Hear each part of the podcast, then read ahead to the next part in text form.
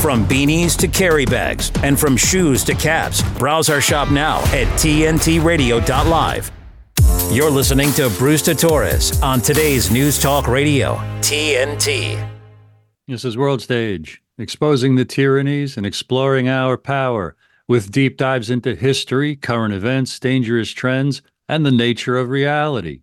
Before I introduce my guest, I want to talk for a minute about a press release put out a few days ago, January 31st, by uh, dailyclout.io, Dr. Naomi Wolf's fantastic platform.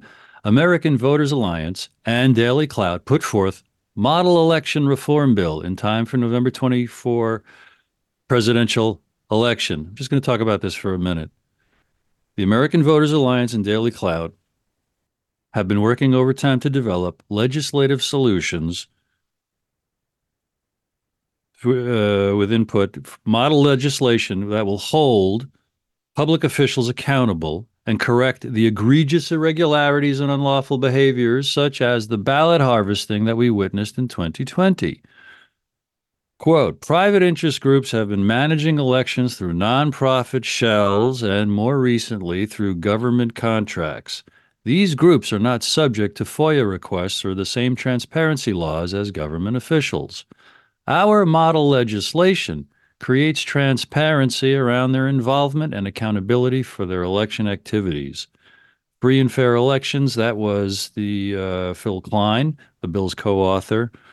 And I encourage everybody to go to dailyclout.io on January 31st and find this press release and find the way to click and read and see the proposed legislation that all Americans can push up and out to our state legislators to provide for things like paper ballot and voter ID to really, really once and for all solve the problems with electronic voting over the last couple of decades that have left so many of us convinced that we cannot trust the declared election outcomes. With me this hour is Peter Phillips, professor emeritus of, of political sociology, who was director of Project Censored and president of the Media Freedom Foundation for many years. He has edited or co edited many publications and has won many awards. His 2018 book, Giants The Global Power Elite, is a look at the top 300 most powerful players in world capitalism who are at the controls of our economic future.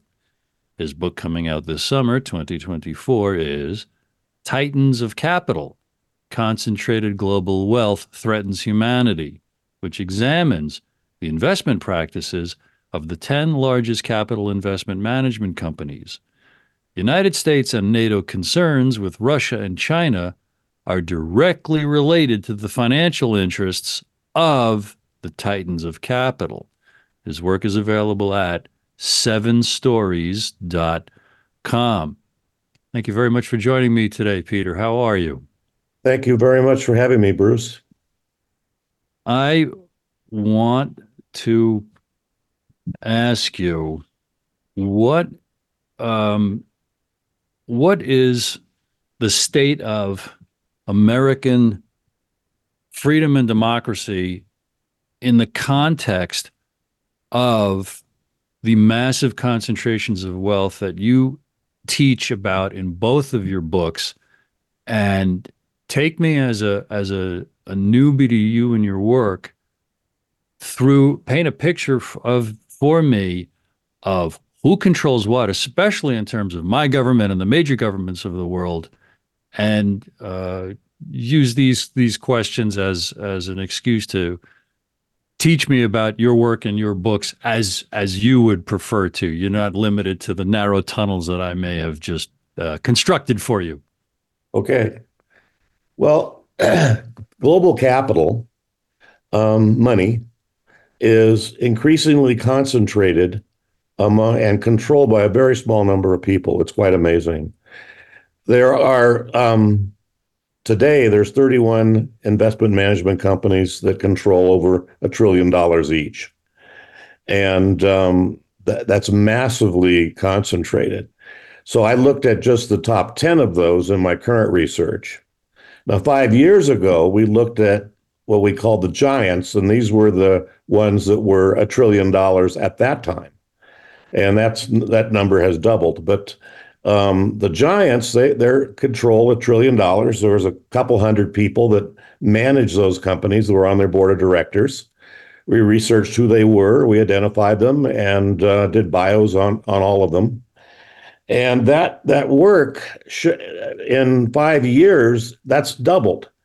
The the top ten uh, investment management companies today control fifty trillion dollars of worth whereas the top 17 controlled $40 trillion five years ago.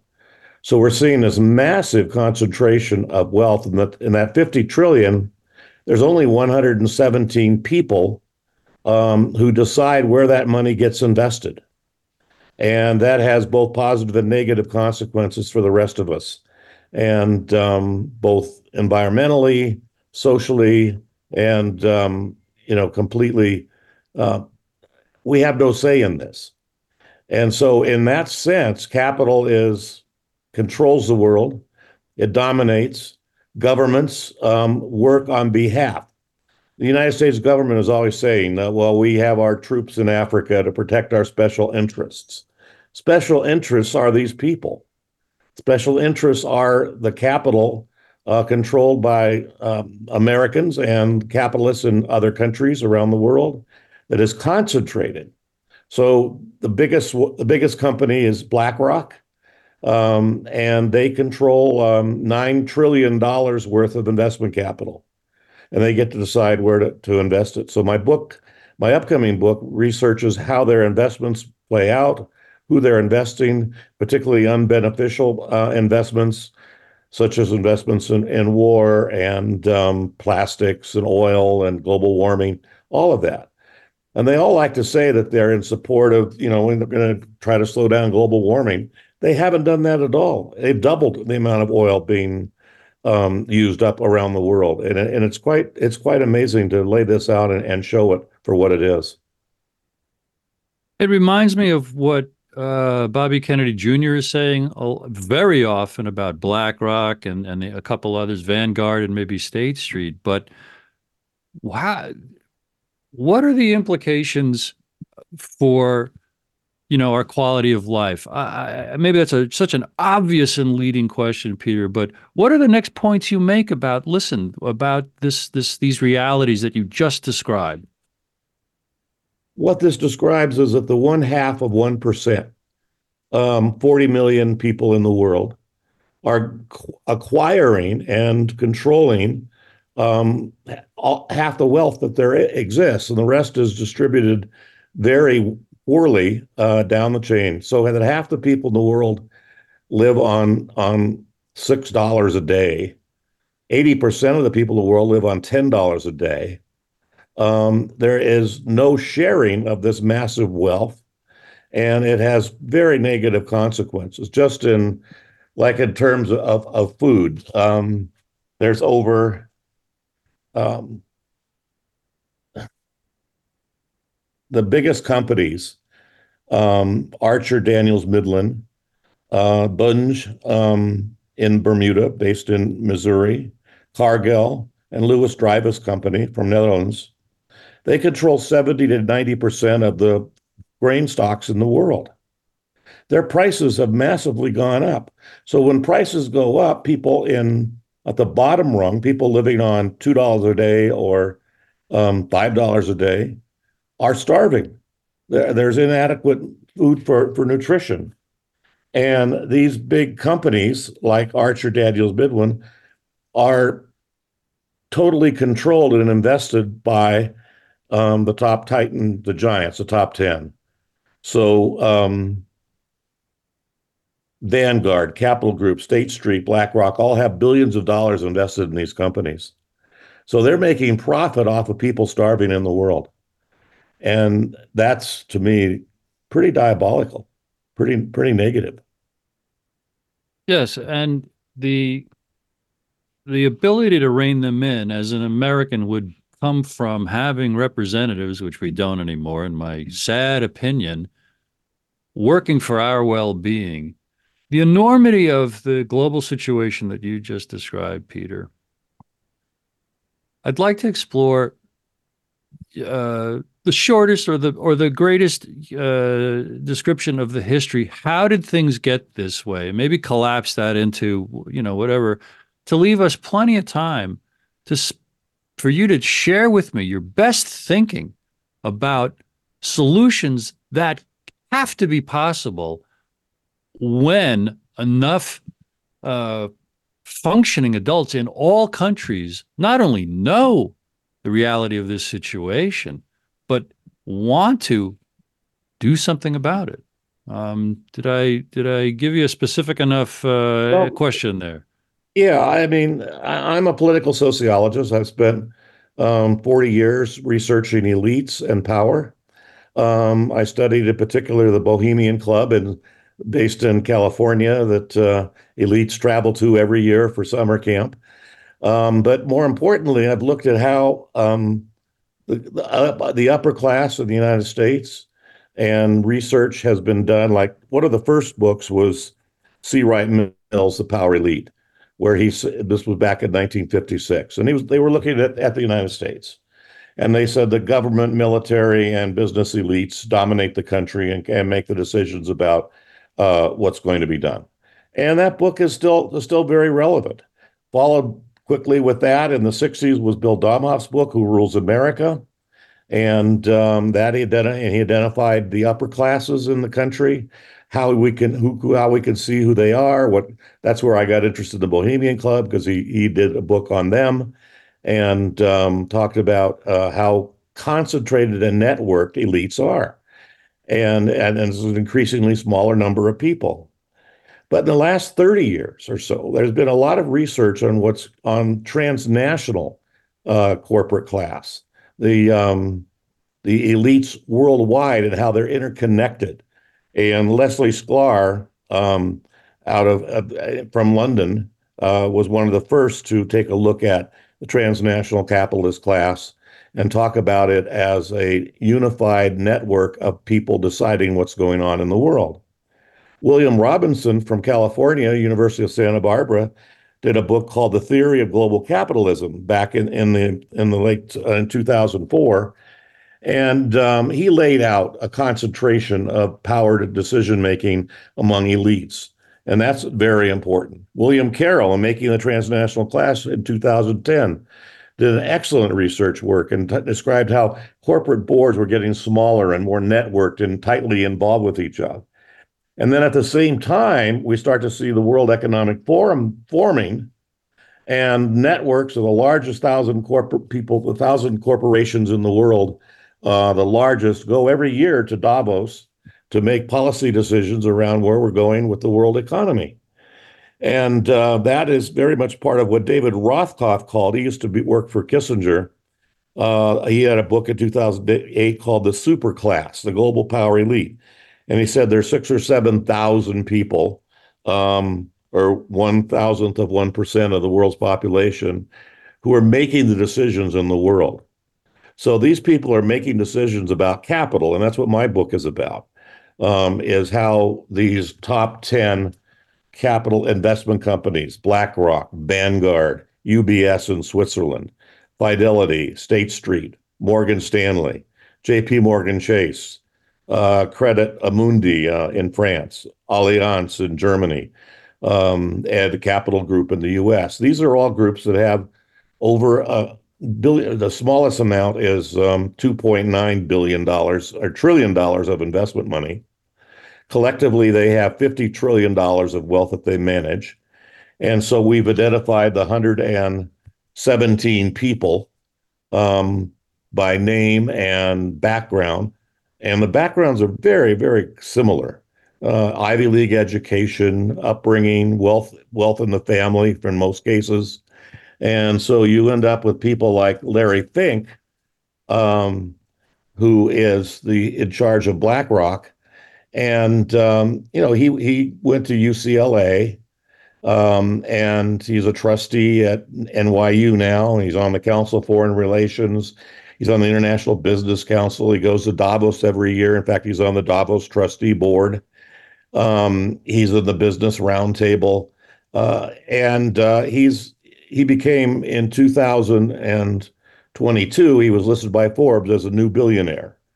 So this Peter. was a man who came from a mm-hmm. middle class background mm-hmm. um, at Los Angeles, who went to UCLA, right. got a master's degree, and became a billionaire by getting involved in capital investment.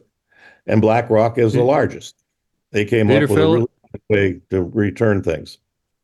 Thank you. I'm just reintroducing you, Peter Phillips, author of Giants, the Global Power Elite, and the upcoming Titans of Capital. And I want to add, don't miss out on a thing. Be sure to download download the TNT Radio app from either the Apple App Store or Google Play so you can easily watch or listen live to us anywhere, anytime. Available right now to download. And now here is important information from today's News Talk, TNT. TNT's Timothy Shea. The race is essentially now Vivek Ramaswamy and Nikki Haley. Ron DeSantis will be pulling his hat from the ring next. And the issue, as always, is why is the Nikki taking so much of the left's money? Well, maybe this will give you a little insight. She credits Hillary Clinton with inspiring her to enter politics, having attended a women's leadership summit at which Hillary spoke. And Nikki said, and I quote, I then had to decide whether I was a Republican or Democrat. See, Nikki has no core beliefs other than doing whatever her globalist masters, paymasters, want her to say. The Reckoning with Timothy Shea on today's News Talk, TNT. A better business tip from TNT Radio. The benefits of advertising on today's news talk, TNT Radio, should be clear to businesses of any shape or size. It can be accessed anywhere, anytime, by anybody, and is the perfect way to build brand awareness and stimulate digital activity. If you'd like more information about advertising on TNT Radio, simply fill out your details on our contact page and we'll be in touch. To find out more, go to tntradio.live. Ladies and today's news talk. News and information. TNT Radio. With me is Peter Phillips, Professor Emeritus of Political Sociology, whose books can be found at sevenstories.com. And before the end of the show, Peter, I'll ask you where else people can follow you and find your your uh, and find you online. But your your work is invaluable in how you're documenting who owns what and the unbelievable wealth uh, disparity that I believe is obviously responsible for so many of the most horrible and I'll say unnecessary problems faced by humanity. And I just a general question of how much of world events for the last many years or definitely lately are driven by the behind the scenes pressure, influence, and desires of these massive holders of this of this giant amounts of capital. Well, they're making policy recommendations all the time through various uh, policy groups that they belong to. But it's important to understand that the government, the intelligence agencies, um, and you know, and banks and investment capital um, work together to acquire more concentrated wealth, to make sure there's a return on capital, and that if there's debts, they could be collected. This is why the U.S. has uh, military forces spread all over the world uh, to protect these special interests, because this is a global phenomenon. There are investments everywhere, uh, including in China, 1.3 trillion in China investments. Um, in Russia, a lot of which have been undermined by the war, but uh, continue to happen. And the war is an interesting thing because as Russia was kind of boxed into the Ukraine situation, um, the investment in military companies massively increased so that these giant uh, investment companies, the top 10, uh, they lost some money in Russia because of investment decline there, but they made it up from military uh, investments that they held worldwide. Um, so war is very profitable for for elites, and um, so we have to we have to look at the different groups like the Trilateral Commission, the um, International Bank of Settlements, the Atlantic Council is very big now on policy recommend groups like the Trilateral Commission, the um, International Bank of Settlements, the Atlantic Council is very big now on policy recommendations, uh, and they're closely tied into NATO. Uh, the International Monetary Conference, the Council of Foreign Relations, the National Security Council. These are all groups that are making policy recommendations to governments, particularly the United States government, but also the EU. And um, we pay very close attention to what they're saying, and we meaning the governments uh, in in the United States and and Europe. And so they they want to make sure that capital is protected, that it can grow, that it's safe, and it'll be on ongoing. And they don't pay a whole lot of attention to where how capital is invested. So we all know that there's a problem with global warming and and climate and climate change, and um, and, that's very dangerous. And they and they say, well, we just have to cut back on you know you having the global warming um, oil and gas um, has to has to be declined. So we're going to electric cars and, and that and that sort of thing. But what's happened is that in in in the United States, um, Exxon Mobil shareholders, um, in particular uh, BlackRock and Vanguard, asked Exxon to Mobil to, to take a report on how um, their impacts on terms of global warming would have on their stock. And this was five years ago. And what ExxonMobil knows full well that if they continue at the current rate, that we're going to exceed the Paris Accords, that we're going to get up over two percent increase in in in the two degrees centigrade increase, and that uh, it's going to impact the world environment. So, the, but what we're seeing is that Exxon revenue um, in 2019 was 264 billion. In 2022 it was 413 billion. And Exxon, BlackRock, and Vanguard both increased uh, their investments in, in ExxonMobil at the same time. So there's a whole lot of saying that uh, uh, that we're doing this and we're concerned about it, but then what happens is the the opposite have happened. So we're burning more oil now than we ever have, and that and we don't see any reversal of that. Uh, the one thing that they're trying to do is is what's called um, uh, they want to build big machines that will suck carbon out of the air, and uh, they've actually funded a two of those uh, this year. And Al Gore says they're just they're just phony. That it's not going to make any difference whatsoever. Um, but Biden's administration has funded a couple billion dollars to build these machines that'll suck carbon out of the air, but it's it's it's not going to make a difference. So we see the Titans investing in oil. They invested they invest in coal, um, 14 billion in the coal burning. Um, and so that, you know, UN Secretary General um, Antonio Guterres said some governments and business leaders are saying one thing and they're doing another. Simply put, they're lying. Um, so that's that is a situation that the people in the world are facing. Um, massive increases in you know, in spending on various other other kinds of other kinds of uh, harmful uh, investments. One of the biggest harmful investments is tobacco. Um, the Center for Disease Control talks about how Americans are living in a disease caused by smoking. 16 million people are sick from that. Millions are dying. Cancer, heart disease, stroke, lung disease, diabetics.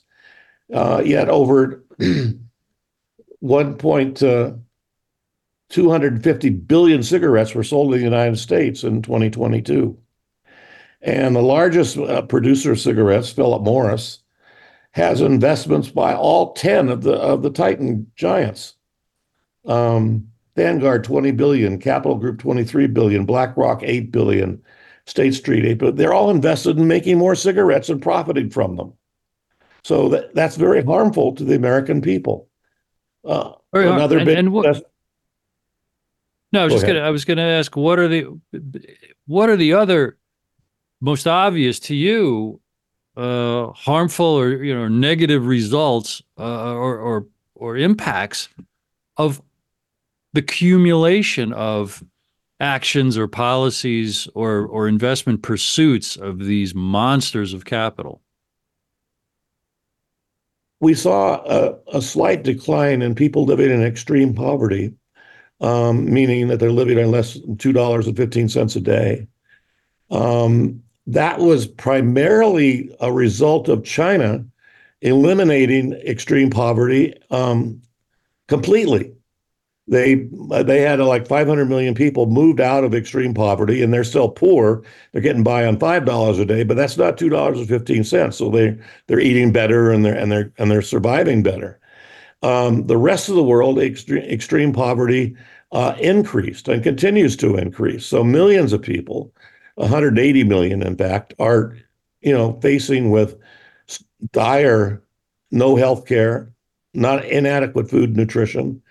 1,000, 25,000 people, children mostly, die daily from lack of nutrition and basic basic health care. So there's an ongoing, literally an ongoing slaughter of people at, at the poorest levels uh, who are not being taken care of.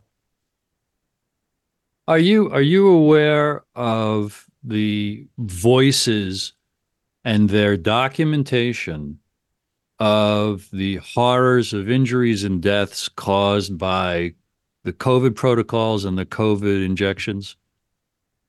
Yes, somewhat. Um, I've read some of the materials on that area, and I'm very concerned about it. Um, it fits. I'm not. I don't buy into conspiracy theories, even though I I taught a class on conspiracies. Um, the idea that it's that the COVID virus was pr- introduced deliberately, and it was designed to sort of, as the Israelis say, mow the lawn, so to speak, uh, decline in in populations. Um, I don't buy that as a conspiracy theory, but the results of what's happened ha- have been certainly negative in terms of population impacts and people dying. The poorest people in the world are faced with dire consequences and, and are impacted daily by lack of nutrition, lack of medical care, and so that disease, any disease, is going to hit them the hardest, and hit countries and people where the where the poorest are more completely uh, impacting. Um, There- but there's a there- lot of other things that have that kind of impact as well. Alcohol industry. Mhm. Um, I mean, alcoholism uh, as as impacts 2.8 million people die from alcohol consumption, and um, 10% of the drinkers uh, average 74 drinks a week. So what happens with all of alcohol is that top 20% of the drinkers account for 80% of the alcohol sales. So that's not you and I having a little glass of wine over dinner. This is people who are in the, the top 20%. So the alcohol industry itself is totally invested by the by the titans. They have 61 billion invested in the top alcohol producers. And um, that is killing people, um, millions of people. And, and we know it. And their profits are based upon um, alcoholics. 80% of the profits are, are from alcoholics. When, when I reflect on the uh, history as I remember it of the state of Europe, particularly, let's say Britain, before the founding of the of the United States, what is the state of democracy or governments representing people here in America around the world, while the world world's wealth is owned that the way it is? And what do you see as the as the potential or the hope of increasing freedom to the end of us being able to have governments regulate or control or or protect us from the massive harms of such concentrated capital. The massive harms are unknown. That's why I wrote this, or writing these books. Um, most people don't understand that. They think, oh well, you know, if we just cut back on oil, and it's not. It's it's a few hundred people that are making the decisions about this and how this is happening. Um, and we don't get to make those kinds of decisions. We don't determine where capital gets spent. Um, and we don't, we don't even determine. I mean, it, we have an election and we get to choose between two um, candidates that are both totally in support of, of global capitalism and um, and are not going to make changes. Government doesn't make those kinds of changes that, that are required. Um, you know, we and and then there's big fights about areas like like small arms ownership. The United States um, gun violence is, is, is incredible. I mean, we have 45,000 Americans killed by guns each year, and the U.S., with five percent of the world's population, has 46 percent of the civilian-owned guns in the world. And one of the biggest producers, of course, is Smith and Wesson, that make 2.3 million guns a year, including AR-15s and and those. Um, and they're invested completely by BlackRock, Vanguard, UBS, State Street. They're the ones who provide the money to make all these guns that people can buy.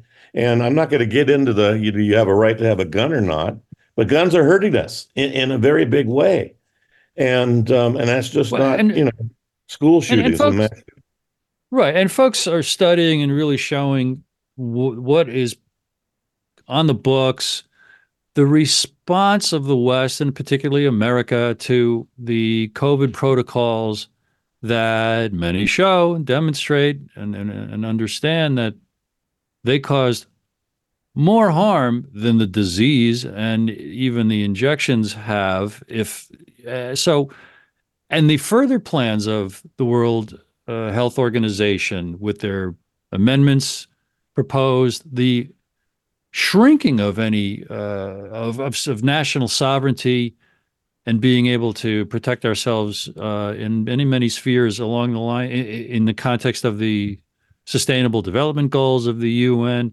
Peter, there are well documented analyses of the of those trends that sound like they are influenced and designed and pushed forward by the machinations of this highly concentrated wealth in the hands of a minuscule number compared to the world's population. Um, how dire is that? How dire is our future? And what have you imagined are some of the practical things that regular people could do if they saw the reality clearly? Well, Bruce, you're absolutely correct. And um, the pharmaceutical companies are just one element of global control so that nation states, if you know the independent nations, our sovereign nations, they're really just population containment zones um, and ways with police states to control the population and and do not allow um, a global attack, literally, on capital wealth concentrated. So, um, you know, I the best we can do, the best I can do, is identify who these people are explain how they're controlling wealth that impacts all of us negatively. They run the gambling companies. They make millions of dollars off of. They, you know, they, they're making. They own. They own the the world armament industry, and um, and they feel threatened by, of course, China and Russia, and so the uh, the Russia phobia that exists in the United States today is deliberate um, and, and the negative feelings about China. 50% of the people five years ago thought China was okay. Now, 80% of the people are very concerned about China and want to re- strongly resist. And the U.S. policy towards Taiwan is to maintain um, that that island is belongs to China officially, but we, we're arming them we're providing weapons very strong. I mean, we just gave several hundred million dollars worth of weapons to China this year, including uh, to to, to Taiwan, to Taiwan, to anti-aircraft missiles and and uh, uh, tow attacks on ships and stuff. Um, so that we are providing the mechanisms for Taiwanese to fight China should China engage in a war and uh, or an invasion and um, that that is very concerning. Any war is threats threatens uh, nuclear weapons, and nu- and the Titans are totally invested in nu- making nuclear weapons and profit from them. and uh, that's that's deliberate as well. And I live in the U.S. nuclear weapons producing state, New Mexico, and they make all the new weapons that that are are coming out. And I live within the storage area um, for nuclear weapons in, in the country. There's 2,000 of them here in Albuquerque. So they're major. I mean, it's a major area, and it's it's most most concerning. You know that the, the, uh, the, they don't need that many weapons, nuclear bu- weapons at all. If any countries shot off ten each, and um, you know knocked out the major cities of their opponents, it would create a, a, a global winter so severe that most of the people in the world would die. And uh, so it's it's nuclear weapons are are unusable and they're immoral according to the Pope and the Catholic Church. And so it's it's just a um, a deliberate profit making adventure that the people make billion millions of dollars off building these things to mm-hmm. threaten the Russians and, and the Chinese, um, mm. and it, it, would destroy the world if they were ever used. Yes, and I'm totally against deterrence. I, I don't buy that argument at all any country that used their nuclear weapons would kill all their own population as well. So we could eliminate all the nuclear weapons in the U.S. if we were attacked by Russia or China. That those bombs going off would kill us first, but then it would destroy the world completely anyway. So uh, that's a it's a suicidal adventure. Well, Peter Phillips, we're going to continue after a little break. Author of Giants: The Global Power Elite and the upcoming this summer 2024 Titans of Capital Concentrated Global Wealth Threatens Humanity. And your books are available at sevenstories.com. And now here is important information from today's News Talk TNT. Give me a minute with TNT Radio's Steve Malzberg. Fresh off her court victory worth over $83 million over Donald Trump, of course. Columnist E. Jean Carroll appeared on The Rachel Maddow Show and expressed her euphoria by making this offer to Maddow. You've talked about using some of Trump's money that you're about to get um, to help shore up women's rights. Do you know what that might be, what that might look like? Yes, or, Rachel. Yes. Tell me. I had such such great ideas for all the good I'm going to do with this money. First thing, Rachel, you and I are going to go shopping. We're going to get completely new wardrobes, new shoes, motorcycle for Crowley, new fishing rod for Robbie. Rachel, what do you want? Penthouse? it's yours, Nothing. Rachel. Penthouse and uh, France? You want France? You want to go fishing nope. in France? No? Oh, all right, all right, okay. That's a joke. I'm sorry, is it just me? Or does Carroll's offer to Maddow seem to cheapen and delegitimize all she says she stands for. Thanks for giving me a minute. I'm Steve Malzberg. Catch my show Monday through Friday, 9 p.m. Eastern, right here on TNT. While serving in Vietnam, a grenade took my ability to see. Today, I'm a sculptor, creating new visions. Now, my fingers are my eyes. As a veteran, I know the challenges of life can be great. In my art, turning a lump of clay into something beautiful, that means a lot to me. Life is like that. We each must use what we can to make things better. DAV helps veterans like Michael get the benefits they've earned. They help more than a million veterans every year in life changing ways. Now, I show others how they can create something with their own hands. With support from DAV, more veterans can shape their lives into a thing of beauty. My victory is bringing beauty into the world. Michael Naranjo, may your victories inspire many more. Support more victories for veterans. Go to DAV.org.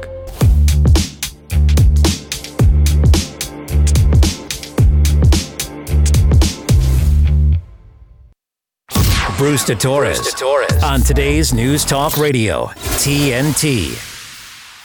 We're back with Peter Phillips, Professor Emeritus of Political Sociology at Sonoma State University in Sonoma County, California, who also taught courses in, socio- in the sociology of power, the sociology of media, of conspiracies, and also courses in investigative sociology.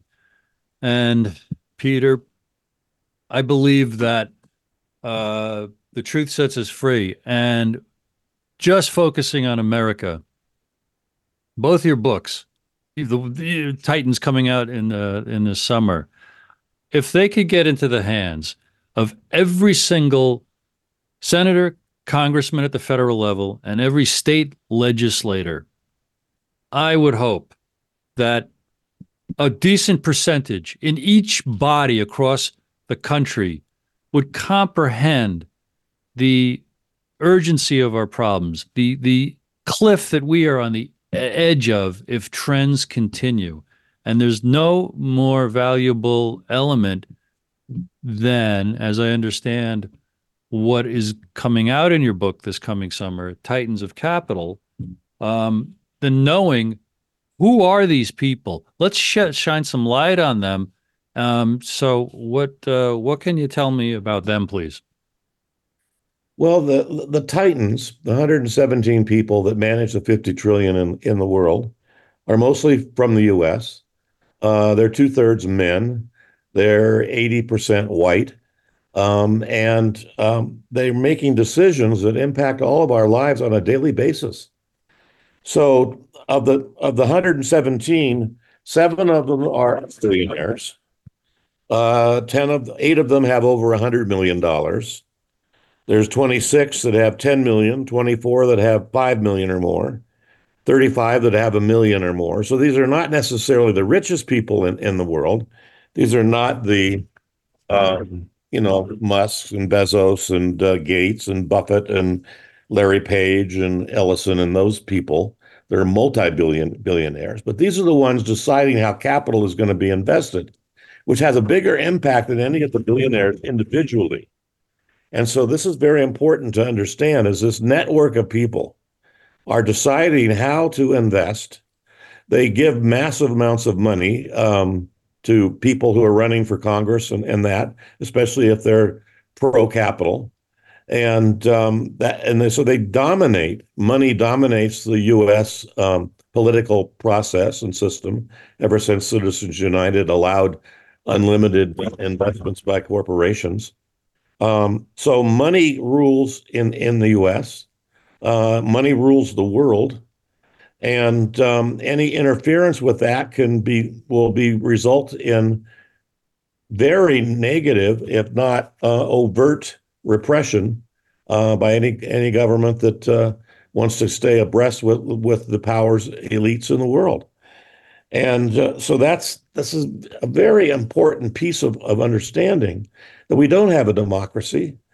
The money is the is the root of control, and uh, the people with that money, uh, these billionaires, uh, multi-billionaires. The, the, richest now is, um, I guess, um, Warren Buffett has 84 billion. Uh, Jeff Bezos is at 171 billion. Uh, and they've seen just in the last five years, they've increased their wealth in some cases by $50 billion. So, what we're looking at, if we continue to have this happen in a very short number of years, there will be people who are trillionaires, people that have over a thousand billions worth of money that they control. And to me, this is, should be illegal and immoral. Um, and it's just obviously we can't have that kind of wealth disparity and expect the world to to continue to survive and, and be adjusted. If we want to have a democracy, we have to make decisions that to control global warming, to uh, try to reduce that chances of warfare. Uh, this is this is a really important decisions for all of us to make. How would you and how do you suggest or steer people into taking useful actions along those lines?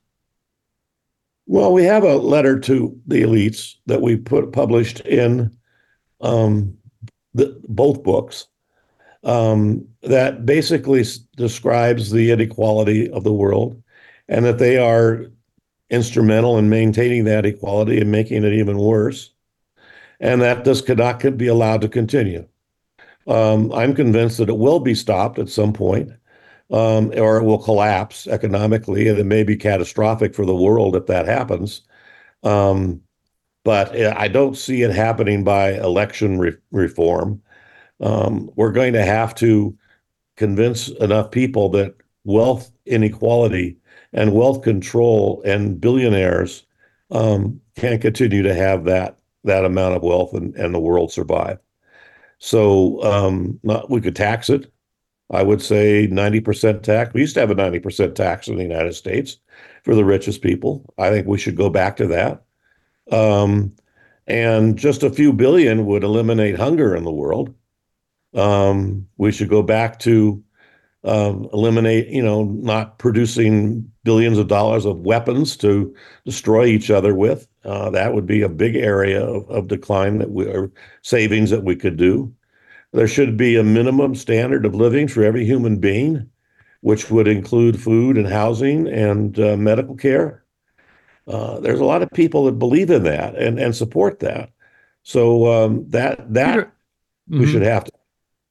I yes. I I see a lot that persuades me that collectively, if not individually, the giant wealth holders who've got the most influence on public policy in all countries around the world have a real clear objective to sicken and control us increasingly to the end of letting us die off at a slower, more intentional pace. To to many, that just sounds like conspiracy theory stuff. I've been I, I'm I'm persuaded. We can talk offline about why am I persuaded. There's a miraculous opportunity to me in the candidacy of Bobby Kennedy Jr. in that he articulates much that I've seen that tends to prove the exact same thing that this uh, agenda is is real and that this is the biggest this is what these super rich are either letting happen because they're just pursuing profit or they're intentionally doing it in ways that maximize uh, profit to them. So that's a that's a very long way to ask you, what do you know about Kennedy's candidacy? And and maybe we addressed this earlier, but what do you what you know what do you know about it? What do you feel? What's your impression of it? Um, because he is stating much in in in the short amount of time that he can and the kinds of interviews that he's giving. Some are very, very long form. That's very consistent with everything we've talked about till now. Well, there's a lot of people that understand these problems um, and are fully aware of the inequalities in the world. Um, Kennedy is, is seems to be one of them, um, but the political process does not allow for that to happen. Um, and so, what we have to do, our letter to the elites the people we name in our books, says that we don't have a prescription for how to solve these problems, but a guidance would be the Universal Declaration of Human Rights um, as a guide, and that whatever we're doing, capital concentration and neoliberal austerity problems bring great, greater human misery to people in the world. Right. And you're in a position, you elites are in a position to fix that. And if yeah. you don't fix that, you're going to result in a catastrophic um, conflict that will affect the entire world. And it's no longer free, acceptable for you to believe um, that you can manage capitalism to grow its way out of gross inequalities. That's it's going the opposite direction. It almost sounds, Peter. It almost sounds like inside there, which are all great points. It's it's it sounds like warning them if things don't change, a, a lot of people could could die off. And my you know question, and we don't have to agree on it or even you know, is like that's fine with them. But I also want to ask. I'm, I can't wait to read your books. I can't wait to read that letter because to me, it sounds like the kind of thing worth uh, promoting every which way possible. Besides your publisher, sevenstories.com, I wasn't really able to find anything of a web presence about you as a spokesperson about these ideas or about your book what have i missed such what, what to the well, question my, you know where most of my work um, is published at projectcensored.org and my books are all distributed there. I was director of Project Censored for 14 years.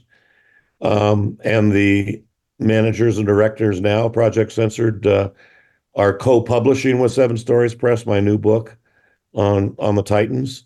And uh, so I would recommend that people, if they're going to acquire these books, they'll do it through projectcensored.org. Besides Um, your books, so do you have other? Do you have essays or articles on that site?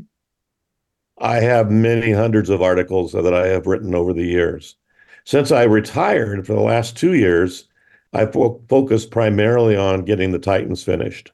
And that is now in uh, editing in New York at Seven Stories and will be out sometime this year.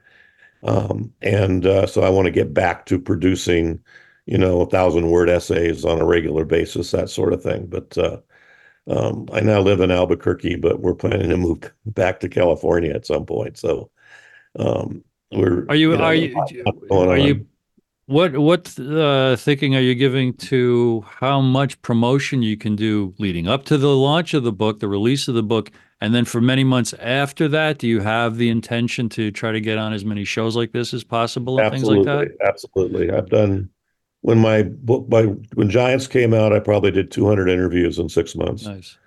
So nice. I'm have you fully, given? fully up for that and and ready to go. And where would you post uh, updates for folks who want to follow the development of the release? Is it on social media or anywhere else? Well, I I posted on social media, but it projectcensored.org is the best place. A lot of my a lot of my writings are there. Um, I published on Global Research and a number of other places, Counterpunch. Um, a lot of my essays are there over the years, but uh, um, But for Project folks who quote unquote who want to quote unquote follow you, it should be projectcensored.org. dot org would be the best place to see my current Okay. writings. Yeah. Right, because it'd be great to see um handy, you know, things like the link to this show, which I'll be sending you in the next day or so after it gets, you know, It'll be published up there and uh, I'll, I'll post it. But- right. Yeah. And and it would be great. Can't wait to see an essay from you about the letter to the elites, and then it'll probably obviously it'll speak for itself, but also what you would behoove you know the humanity to do with this letter. You know, because if that if if, if enough of us could get that letter to enough of them and enough of their shareholders and enough of their customers and enough of their colleagues and venture partners, something seems you know hopeful or reasonably uh, possible. So I don't have a those lines. prescription to how to save the world. I just know that we're not going in the right direction and it's got to be turned around. Now, how that happens, uh, I'm appealing to elites to, and Yeah. many these are good people. They're not evil, in for the most part. Um, they're just unaware, perhaps, of, of what what the negative things that are happening from what they're doing. Um, but uh, they could be persuaded, I think. But um, more importantly, having millions of people become aware of the inequalities and the and the massive starvation and hunger and the twenty five thousand people a day dying, um, and and that and that you know, that those those numbers and those figures, Yes. um, there's got to be a stop. And um, you know, I don't advocate violent revolution at all, but uh, nonviolent non-cooperation certainly can go a long way in bringing about changes in any society. Absolutely. And uh, I'm judging your books without reading them that I think that they are massively empowering for everyone who is aware of many of the aspects of what's quote unquote wrong with the world. And this is a very, very, uh, it's a strategic leverage point. Um, simply because, like you said, like I don't have solutions to these problems, but they have no hope of being solved until and unless enough people are aware of them and can see to the root of them. And I can't think of anything more uh, immediate to these problems than the capital uh, who's funding so many of the so-called you know policies and trends that are really squeezing the life and the freedom out of the planet. In our last couple of minutes, Peter, what would you repeat? What would you reemphasize? What would you bring out that we haven't mentioned? Well, I think we've hit hit it pretty strongly. Um, and to look at the bios of the people individually is an important thing to do. They're all millionaires. And even those on the board of directors who aren't millionaires, they will be millionaires after being there a couple of years. Because if you're on the board of one of the big investment companies, you get like free stock, hundreds of thousands of dollars of free stock. You get uh, a salary. I mean, so uh, that kind of position is extremely has to be known. Peter Phillips. Professor Emeritus of Political Sociology, author of Giants, the Global Power Elite, came out in 2018, The Forthcoming Titans of Capital, and massive articles at projectcensored.org. It's been an honor and a privilege. I will be inviting you back sooner than later, and I can't wait to dig into, into your books because you are identifying a target and many targets that we need to lovingly pressure and persuade to do the right and the good things to uh, help all of humanity. And uh, this is today's News Talk, TNT.